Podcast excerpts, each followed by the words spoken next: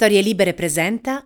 Buongiorno e bentrovati a un nuovo appuntamento di Quarto Potere, la rassegna stampa di Storie Libere in questo martedì 4 ottobre 2022, come sempre in voce Massimiliano Coccia e come sempre andremo a vedere cosa ci riservano i quotidiani che troverete questa mattina in edicola.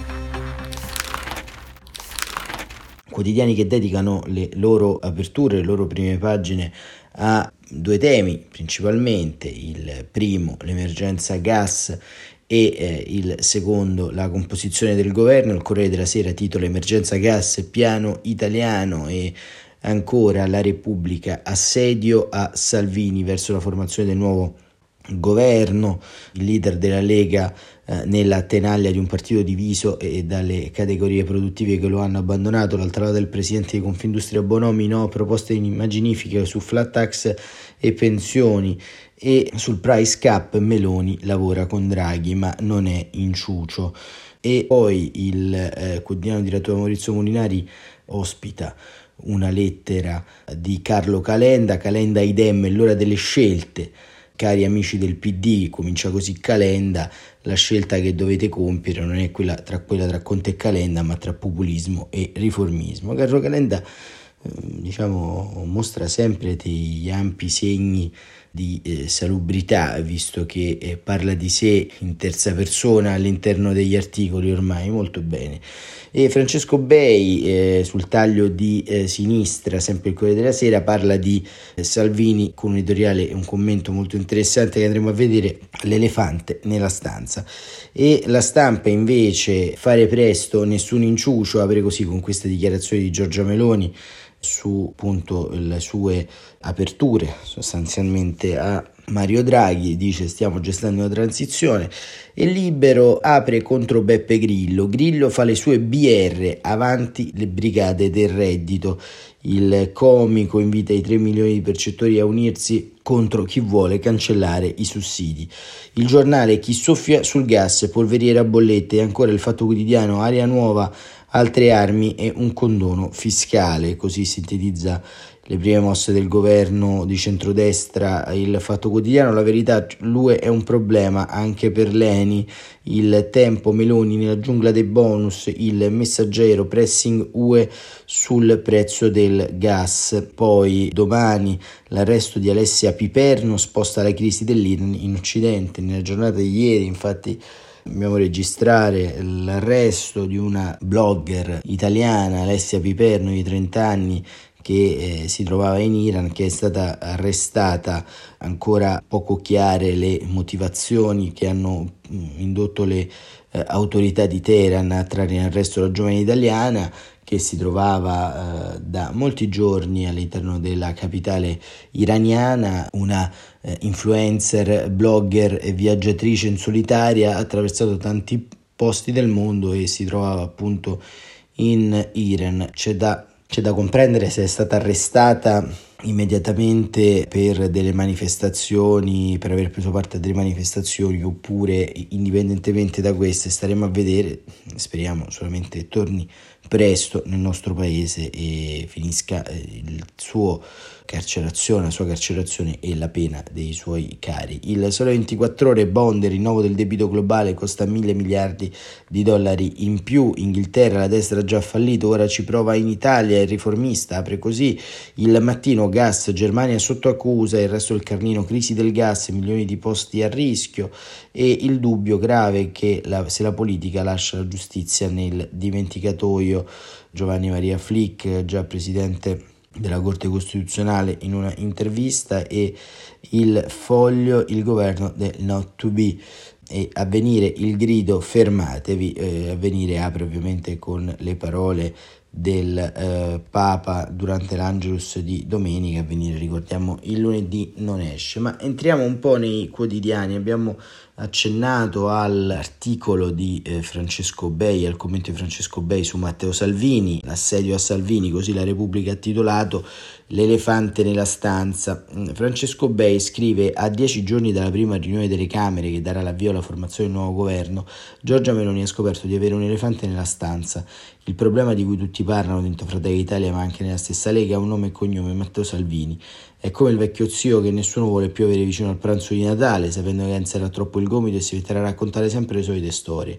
L'ultima trovata è il Consiglio federale leghista convocato oggi per stilare un elenco di nomi da portare al governo, un espediente tattico per ribadire che in cima a quell'elenco c'è sempre lui, il capitano delle battaglie perse.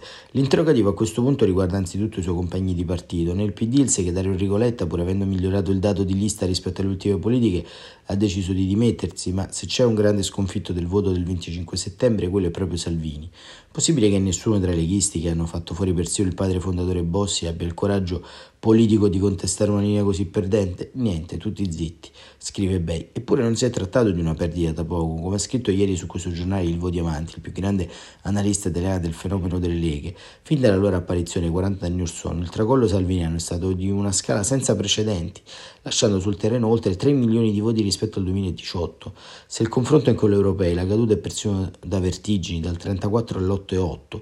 Eppure nella Lega tutti, da Zaia a Federica fino al Draghiano Giorgetti, sembrano fischiettare un giorno forse capiremo il perché. L'aggravante è che il risultato disastroso del voto politico non è un fulmine al ciel sereno, arriva dopo la sconfitta netta del 12 giugno, quella sul referendum sulla giustizia, ancora prima c'era stato il voto deludente a dir poco le amministrative di ottobre, quando già si intravedevano pericolosi smottamenti proprio nelle città del nord. Di sconfitta in sconfitta, ma sempre inamovibile, sempre contestato a mezza bocca e dietro le spalle, mai sfidato apertamente Nemmeno la vicinanza a Putin, la vicenda imbarazzante del viaggio a Mosca organizzato dall'ambasciata russa, lo show contro le sanzioni occidentali messo in piedi a Cernobbio hanno provocato critiche e contestazioni alla linea, scrive Bay. Ancora una volta tutti zitti. Ci è voluto il vecchio lupo allontanato dal branco, Umberto Bossi, per dire che il re è nudo. Con la creazione a sorpresa del Comitato per il Nord, il fondatore del Carroccio ha rotto il tabù del correntismo interno e ha sfatato per la prima volta il mito del partito leninista, dove al capo si ubbidisce senza battere Ciglio, come dicevano una volta i gesuiti. Vedremo se sul piano interno Salvini sopravviverà anche stavolta e se i governatori del nord chineranno l'ennesima volta la testa. È possibile, ma il vero problema c'è in casa Giorgia Meloni. Lo si è visto ieri quando il presidente degli industriali italiani, eh, no, proprio un pericoloso comunista, ha fatto a Coriandoli, proprio a Varese, culla della Lega, il programma elettorale di Salvini della flat tax ai prepensionamenti. Una conferma che la strada eh, che l'Italia ha di fronte è in qualche modo segnata e va in senso opposto a quello indicato dalla strategia di Via Ballerio. Con la crisi energetica che strangola il paese non si può, come ripete il segretario della Lega, fare come la Germania. Come ha detto il ministro Cingolani da Lucia Annunziata, la direzione è tecnicamente obbligata e passa per una soluzione europea. Ora, a meno di due settimane dalle consultazioni, la leader di Fratelli d'Italia è un bivio. Minare il governo affidando un ministero di peso a Salvini, pur sapendo che inizierà a usarlo subito per cercare la sua rivincita politica, oppure escluderlo dal tutto, lasciando che bombardi da fuori il quartier generale, ci sarebbe una terza via, ma passa per il carteggio dei dirigenti leghisti, una merce che da quelle parti è stata più scarsa del gas russo. Questo diciamo è quanto racconta Bay sulla Repubblica che dà appunto un quadro d'insieme molto molto interessante. Ma dicevamo che su Repubblica c'è anche questa lettera di Carlo Calenda al Partito Democratico ai amici del PD eh, così li chiama Calenda. Forse saranno amici li ritiene lui amici ma nel PD insomma non ha molti amici. Cari amici del PD la scelta che dovete compiere non è quella tra Conte e Calenda, scrive, ma tra populismo e riformismo. Il Movimento 5 Stelle non è un partito progressista, non l'è mai stato e mai lo sarà. Nasce come una replica del partito dell'uomo qualunque e prende voti proponendo le stesse soluzioni. Conte non parla di scuola e sanità, due pilastri del welfare ridotti a brandelli, ma di bonus e sussidi, non parla di transizione energetica, ma spaccia illusioni che servono a mascherare i no a tutto, non chiede processi equi e rapidi, ma pratica il giustizialismo e solletica la convinzione che è tutto magna magna. Il voto dei 5 Stelle al Sud rappresenta la condanna del meridione all'assistenzialismo e la sconfitta di ogni possibilità di riscatto. Il populismo dei 5 Stelle si salda poi con una parte della sinistra massimalista che anche in politica estera attraverso un neutralismo di comodo che li porta a essere nei fatti fiancheggiatori di Putin. Manca nella proposta dei 5 Stelle il principio fondamentale di una politica progressista, l'emancipazione, dare lavoro, dare istruzione, dare possibilità di costruire percorsi di vita dignitosa, tutto ciò che è assente nell'agire e nella narrazione dei 5 Stelle. Al contrario dei 5 Stelle, la proposta del terzo polo è tutta incentrata sulla ricostruzione di un welfare funzionante, non abbiamo proposto mirabilanti tagli di tasse. Abbiamo messo al centro del programma gli investimenti sulla scuola e sulla sanità come capitoli su cui costruire un patto generazionale. Abbiamo spiegato perché occorre il rigassificatore a Piombino e il termovalorizzatore a Roma, che Gualtieri si è convinto in fare e sul quale invece 5 Stelle hanno fatto cadere il governo. Abbiamo sostenuto la necessità del salario minimo legale per combattere la povertà lavorativa, non abbiamo chiesto di abolire il reddito di cittadinanza, ma di dare spazio alle agenzie private nella formazione e nelle offerte di lavoro. Le imprese italiane cercano 500.000 lavoratori per settori del reddito di cittadinanza che possono lavorare sono il primo bacino a cui attingere. Cosa c'è di retrivo in questo programma? Quali sono gli elementi conservatori o destrorsi? Il fallimento del PD alle elezioni deriva dalla convenzione di poter tenere dentro tutto il riformismo, il populismo, il moderatismo, nascondendo questa confusione dietro gli allarmi democratici e gli appelli morali. Come si fa, mi domanda, a non spiegare agli elettori con chi si intende governare, non con i 5 Stelle, non con una larga coalizione, neppure con i tuoi alleati Fratoianni e Bonelli. Il nostro obiettivo non è mai stato cancellare il PD, l'Italia ha bisogno di un grande partito socialdemocratico, così come ha bisogno di un partito liberal democratico che stiamo costruendo, ma se il nodo dell'alleanza con i 5 Stelle e con i loro emuli post-comunisti non verrà sciolto prima del congresso, sarà del tutto inutile cambiare faccia affinché nulla cambi. Dobbiamo recuperare il consenso al sud, percorrendo la strada più dura, spiegando che c'è un futuro nella carità di Stato e convincendo che cultura, istruzione e lavoro sono l'unica via per un vero riscatto sociale. Noi faremo questa battaglia, vi invitiamo a farla insieme, decidete una buona volta chi siete e da che parte state.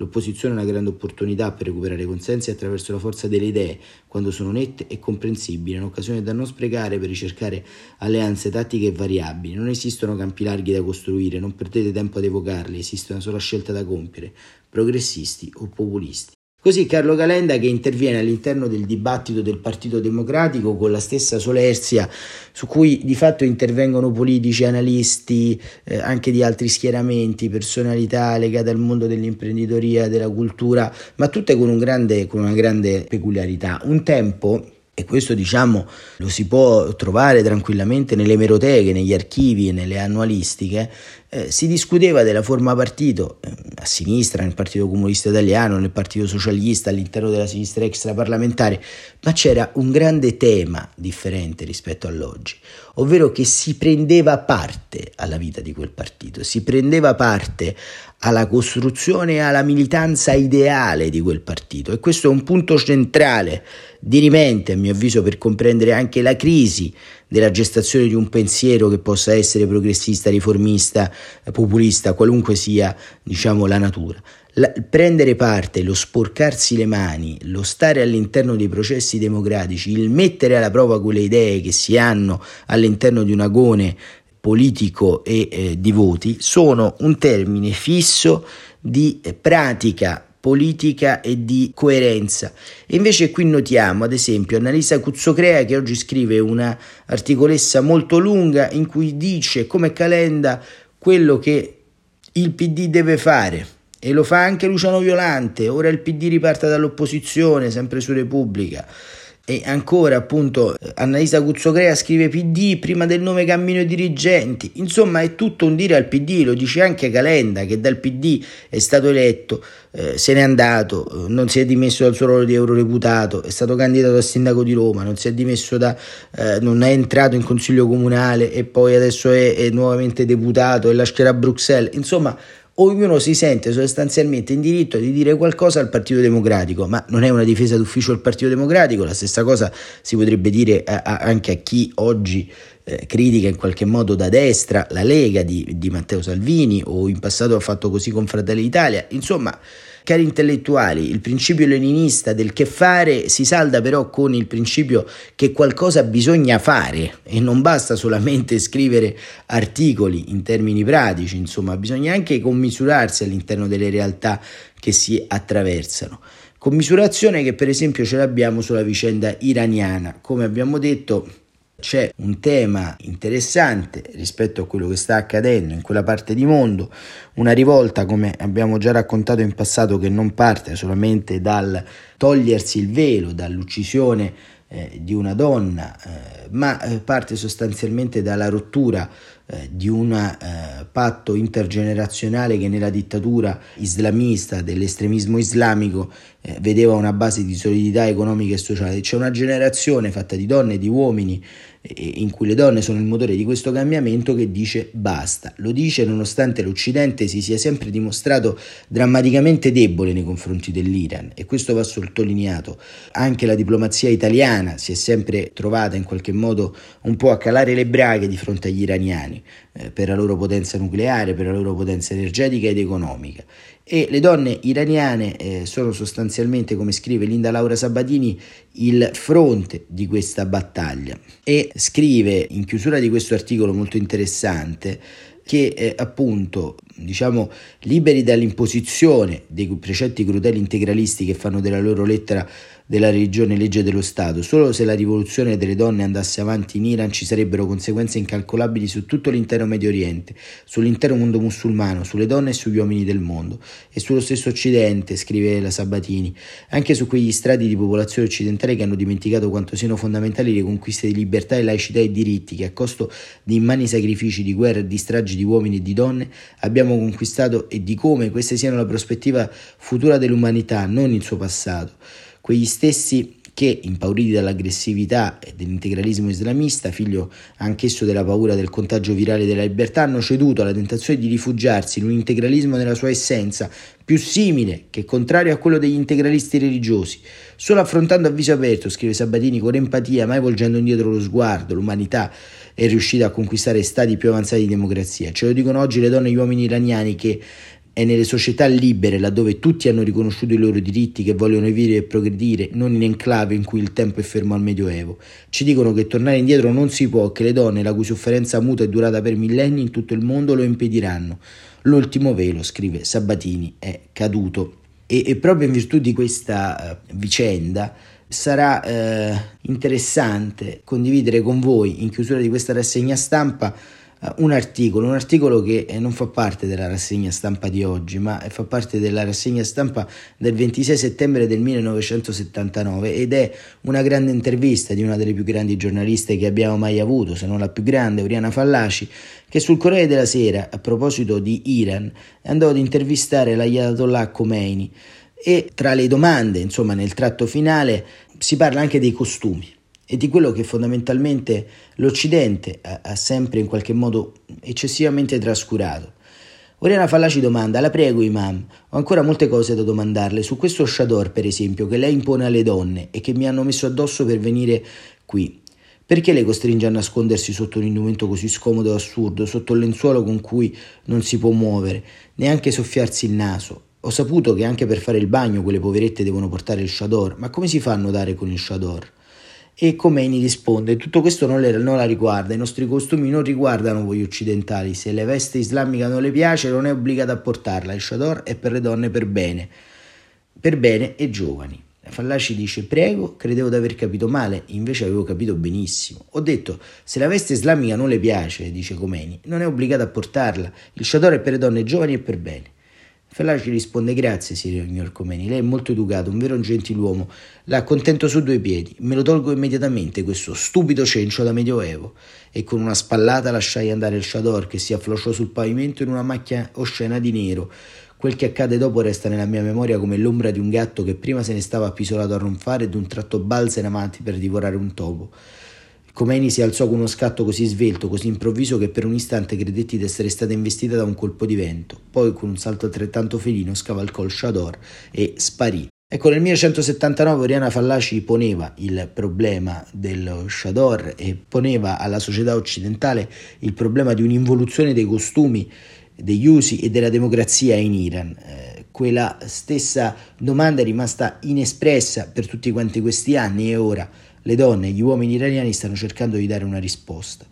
E questo vale insomma anche per raccontare la vicenda di Alessia Piperno che eh, come abbiamo raccontato all'inizio nelle prigioni iraniane speriamo che possa far presto ritorno a casa, ma quello che l'Iran ci dice e ci racconta in questa fase storica, così come quello che ci racconta l'Ucraina, è che non c'è cammino più irreversibile della democrazia e dello Stato di diritto, così come non c'è cammino più irreversibile all'interno del nostro dibattito politico tutto italiano e tutto così strano della partecipazione come lente di eh, azione e possibilità di cambiamento. Il resto diventa solo divagazione sull'argomento, diventa solo chiacchiera buona per riempire i giornali, noi un po' per leggerli, ma per produrre un cambiamento che è pari a zero e in un tempo di grande tensione il cambiamento in qualche modo è vetrina essenziale per trovare qualcosa di diverso eh, per il nostro futuro e per il futuro dei nostri figli e di quelli che verranno. Quarto Potere torna però domani mattina alle 7.45, sempre su queste frequenze digitali di Storie Libere, su tutte le piattaforme di podcast e grazie davvero come sempre per essere stati con noi.